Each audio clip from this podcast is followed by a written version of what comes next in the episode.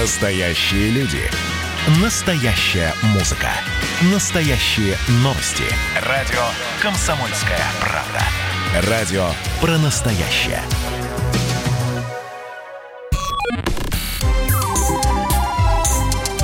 Не отключайте питание радиоприемников. Начинается передача данных. Здравствуйте, друзья! В эфире передача данных у микрофона Мария Баченина. Практически нельзя описать этот желто-белый сгусток непонятного пламени, который движется как живое существо. Когда видишь этот шар, ощущение, что это всего лишь природное явление, нет и в помине – вот так люди описывают встречу с шаровой молнией. Сегодня мы будем с ней виртуально встречаться благодаря нашему эксперту. В студии «Комсомольской правды» доктор физико-математических наук, академик Российской академии естественных наук, ведущий научный сотрудник кафедры физической электроники физического факультета МГУ имени Ломоносова Владимир Львович Бычков. Владимир Львович, здравствуйте.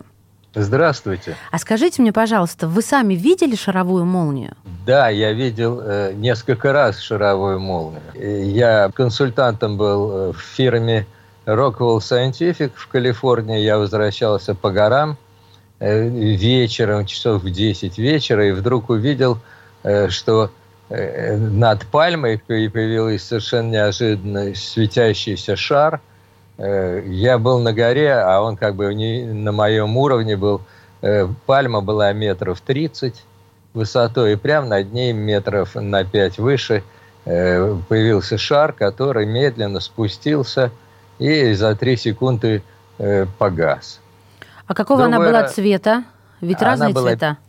пронзительно белого цвета, как электросварка. Э, ну, такая белая, ярко-белая, довольно-таки плоская казалась издалека, но я был в метрах в 50 от нее, так что я не могу сказать, э, почему она мне не казалась шаром, шаром, а казалась скорее кругом. Второй раз я наблюдал, когда был э, в гостях в Салтыковке, мы сидели за столом, и я смотрел в окно, была пронзительная гроза, когда молнии ударяли во все на свете, и вдруг я увидел вспышку, а после этого на дереве за окном вдруг появился прилипший какой-то такой светящийся, желтый, э, э, э, сфери, полусферический э, объект. Ну, он как будто бы возник прямо на э, коре.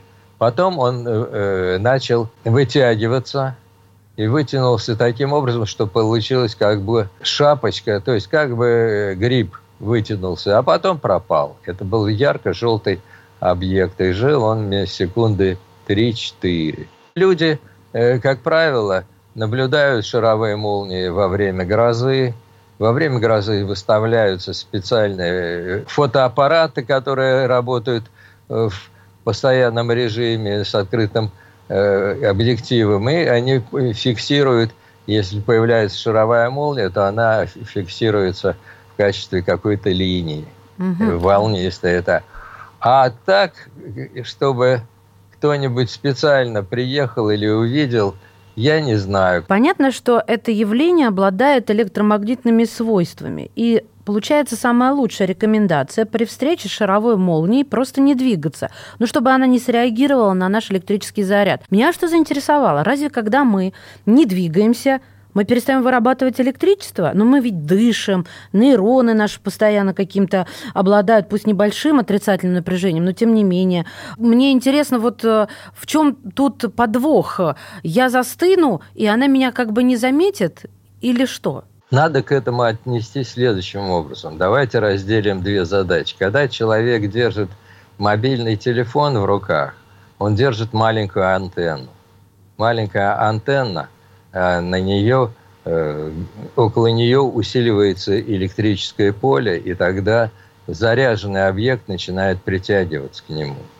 Э, человек в гораздо меньшей степени притягивает из-за того, что он наполнен жидкостью, и он является достаточно э, ну, средним э, проводником, но тем не менее он все равно во время грозы притягивает э, заряженный объект.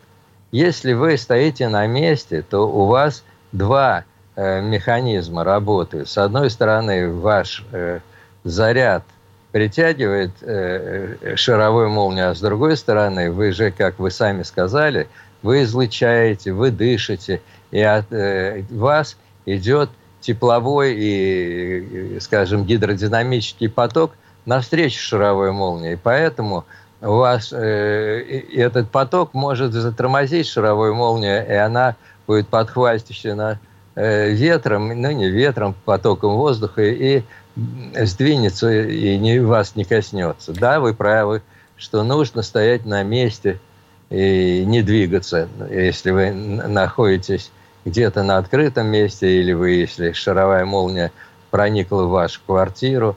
Но лучше всегда перед, во время грозы закрывать все форточки, э, чтобы э, шаровая молния не проникла. В деревнях всегда это знают, что закрывают э, заглушки в, в печах, чтобы она через дымоход не прошла, и закрывают окна. А вы знаете, а если вот она рядом с тобой, то получается, исходя из того, что только что вы сказали, если на нее энергично подуть, она может отлететь? Не, не надо. Не надо дуть, да? Когда вы ду, дуете энергити, энергично, вы создаете некоторый поток довольно-таки сложной формы, и он может затормозиться непонятно где, и возникнет обратное течение, которое ее к вам и притянет. Кошмар какой. Хорошо. Я, вы только что об этом упомянули, и я тоже слышала истории про то, как молния проникала в помещение, проходила сквозь стекло, предметы, вылетала из розетки. То есть она может появиться где угодно. Ну, во время грозовой активности часто появляется шаровая молния, и как она э, взаимодействует со стеклом. Она может выбить большое отверстие, ну, величиной практически со свой диаметр. Затем она может проникнуть в скол или в небольшое отверстие в окне и может, э, и может проникнуть э, в помещение, не оставив следа, как будто бы для нее стекло является прозрачным. Ну, иногда удается посмотреть эти штуки, эти стекла, и оказывается, что в некоторых случаях она оставляет микроскопическое отверстие, которое, через которое, скорее всего, она и прошла. А вот из розетки? Дальше из розетки это самый интересный случай. Из розетки можно представить, что у вас в розетке происходит повышение, повышение напряжения, там происходит пробой. И во время пробоя возникает это тело, которое э, под действием давление выползает, там давление поднимается, когда там происходит реакция, и под действием давления шаровая молния начинает выползать через, э, через отверстие в, в розетке. Но если мы сказали, что шаровая молния может появиться из розетки, вот тут возникает мысль, а какого же она чаще всего размера? Она размера, когда вылезает из розетки, самого разного. Я вот видел несколько наблюдений. В одном наблюдении она была по размеру сантиметров 10, а в другом э, я разговаривал с наблюдателем, у которого стоял приемник на, э, на столе, и он слушал его, и вдруг из э, контактов там был разъем, из него выползла шаровая молния величиной в 19 сантиметров, Ого. такого малинового цвета. Он, он был потрясен этим делом. Он даже не знал, что делать. Случайно коснулся э, шар, двинулся к нему, случайно коснулся его руки, пронзил какой-то тепловой удар, после чего шар отпрянул назад, но и человек отпрянул от шара. Он сказал, сразу прыгнул метра на три.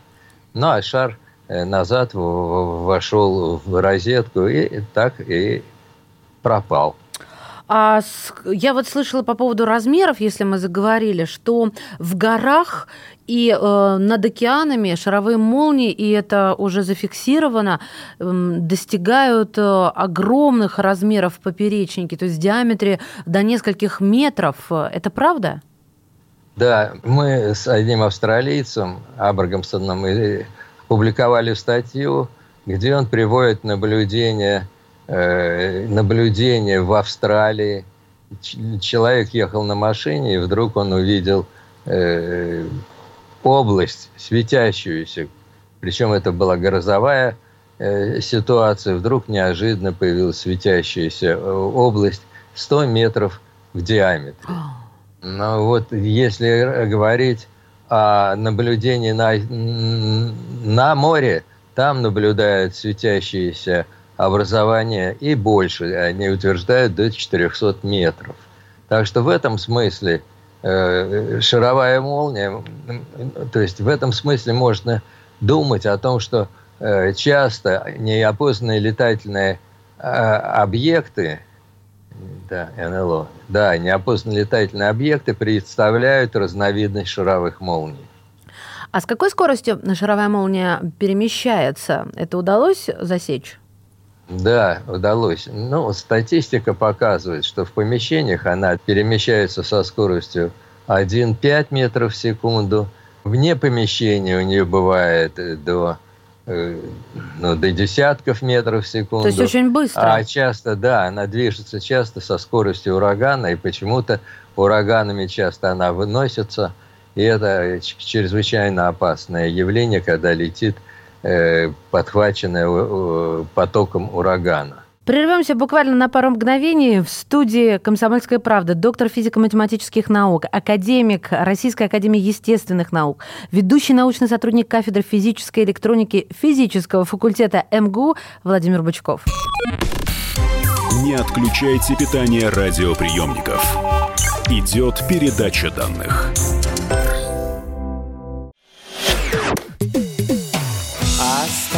Остались только мы на растерзание Парочка простых и молодых ребят. Ла-ла-ла-лай, ла-ла-ла-ла-ла-лай, ла-ла-лай. Утекай. Уходим, уходим, уходим. Наступят времена почище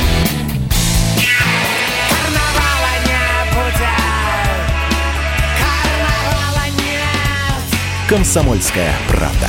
Радио поколения Мумитроля.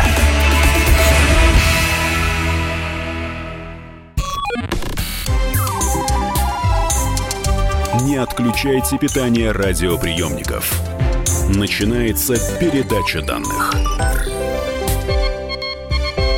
Мы возвращаемся в эфир. Это передача данных э, в студии доктор физико-математических наук, академик Российской академии естественных наук, ведущий научный сотрудник кафедры физической электроники физического факультета МГУ Владимир Львович Бычков. Я прочитала одну историю, хочу сейчас ее слушателям рассказать э, в плане того, чтобы оценить количество энергии, которую таит в себе шаровая молния. Э, было дело в Закарпатье, это в 62 году. В корыто с водой корыто для скота, то есть достаточно большое, чтобы много коров могло пить из него, чтобы люди представили, попала шаровая молния, и размер ее был с теннисный мяч. И в течение десятка секунд вода из корыта полностью выкипела, на дне остались сварившиеся лягушки, а воды в корыте было э, где-то 110 литров. И вот расчет, который потом провели, показывает, что для нагрева испарения такого количества воды нужно затратить около 80 киловатт э, энергии, то есть ну, порядка месячного электропотребления небольшой квартиры. При этом шаровая молния развила на тот момент э, мощность около 27 миллионов ватт, и это в десятки тысяч раз превышает мощность бытовой микроволновки. Я когда прочитала эту историю, я подумала, что вот она, наверное, причина изучать шаровую молнию, потому что такое количество энергии может пригодиться человеку. А потом подумала, что нужно вас спросить, а в этом ли причина изучать шаровую молнию? Чем она может пригодиться человеку и чем знание о шаровой молнии может нам послужить? Надо сказать, что долгое время считали, что шаровая молния низкоэнергетичный объект. Однако и практически вот этот случай, который вы рассказываете, я читал его в, книжке Именитова, но он э, довольно-таки показателен. Есть еще и другой случай, когда шаровая молния в Англии э, упала в э, маленький, ну, небольшой небольшой бочонок с водой, тоже испарила его. И получались тоже энергии. Если говорить более там, что энергия, которая выделяется э, и идет на испарение воды, она сравнена э, там, в 100 раз больше, чем энергия взрывчатки. Вот такая, штука, такая э, энергоемкая система. Естественно, если научиться получать такой объект, то тогда возникает вопрос, как с него снимать э, энергию. Если это, если это химическая энергия, то, естественно, нужно использовать ее как какой-нибудь нагреватель, либо использовать этот объект, например, э, реализовывать его и в топках, э, в двигатели самолетов добавлять, тогда они будут гораздо лучше сжигать и сгорать это топливо.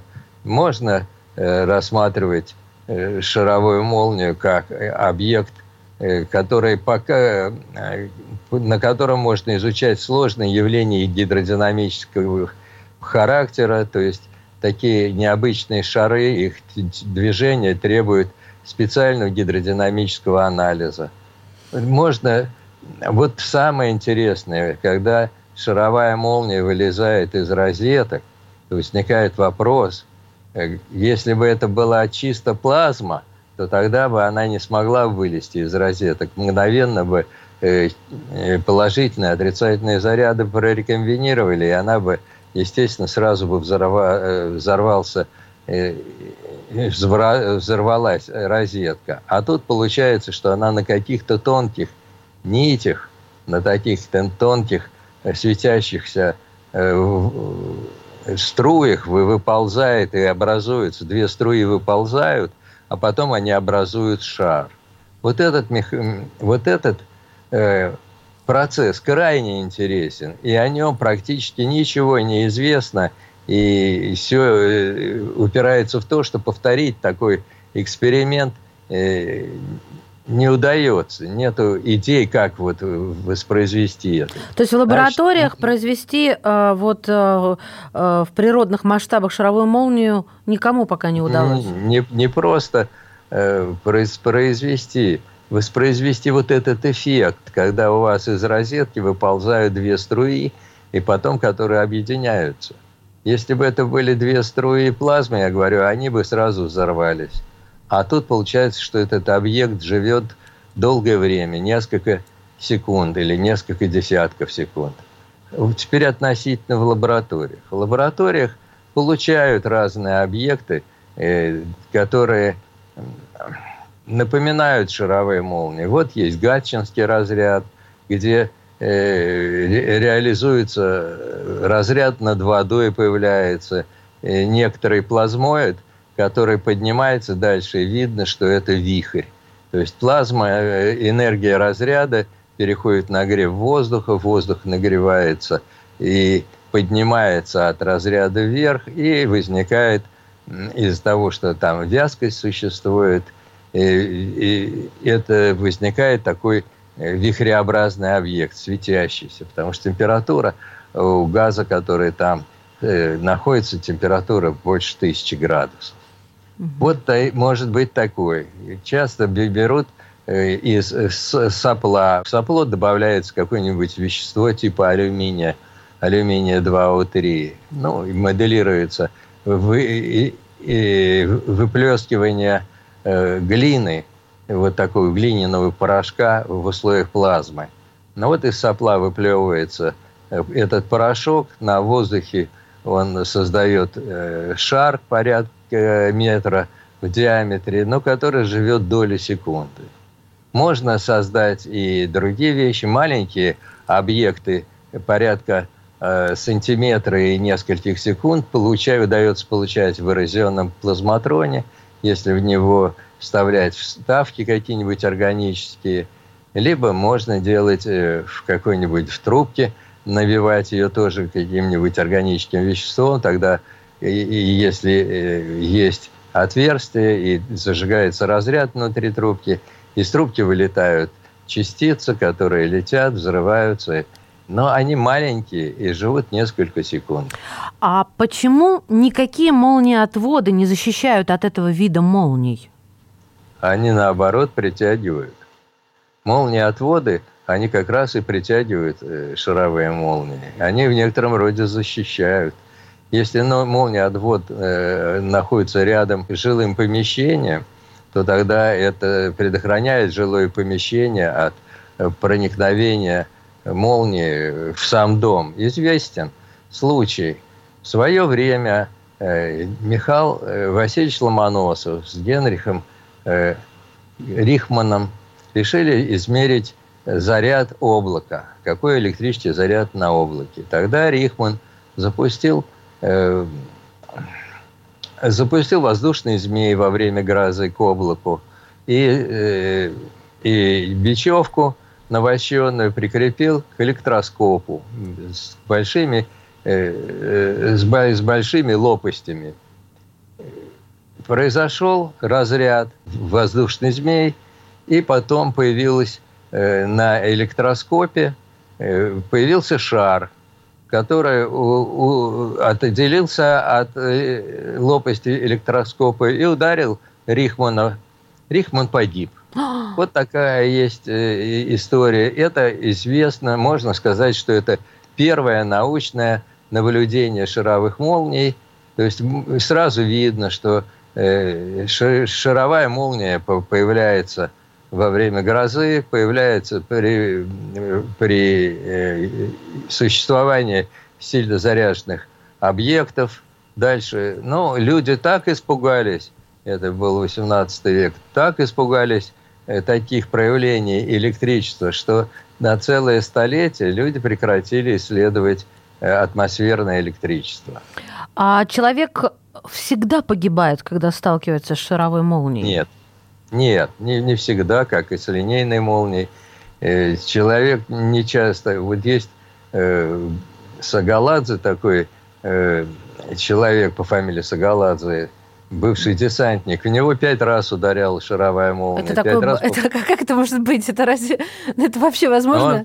Он, он любитель. Там пишется, он пишет, что во время грозы он любил любит ходить э, около дома и наблюдать грозу, и в него пять раз попадали шаровые молнии. Потрясающе. На самом деле часто шаровая молния ранит людей. Ну, я э, достаточно часто ранит людей, но э, убийств гораздо меньше. Поэтому она не очень считается э, страшным объектом. Хотя э, можно сказать, что шаровая молния, попадая в самолет, часто разрушает электронику. Вот э, я собирал данные по самолетам. Шаровые молнии попадали в самолет или проникали в самолет около 50 случаев. И только в пяти случаях шаровые молнии – вырубали электронику в самолетах, самолеты падали. И в основном это реактивные военные самолеты, а пилоты катапультировались. Угу. Гражданских они, гражданские самолеты они как-то проходят, и как-то так проходят по салону, и входят, как правило, через кабину пилота и выходит через хвост. Владимир Львович, спасибо вам от всего сердца. Очень интересно. Доктор физико-математических наук, академик Российской академии естественных наук, ведущий научный сотрудник кафедры физической электроники физического факультета МГУ имени Ломоносова Владимир Бычков сегодня был в передаче данных.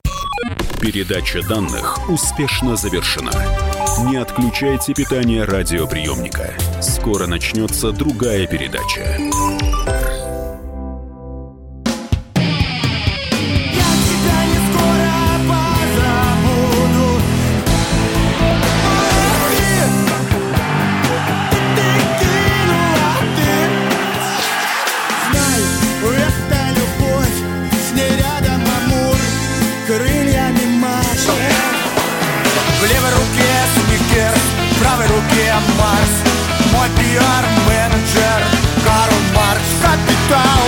«Комсомольская правда». Радио поколения Ляписа Трубецкого.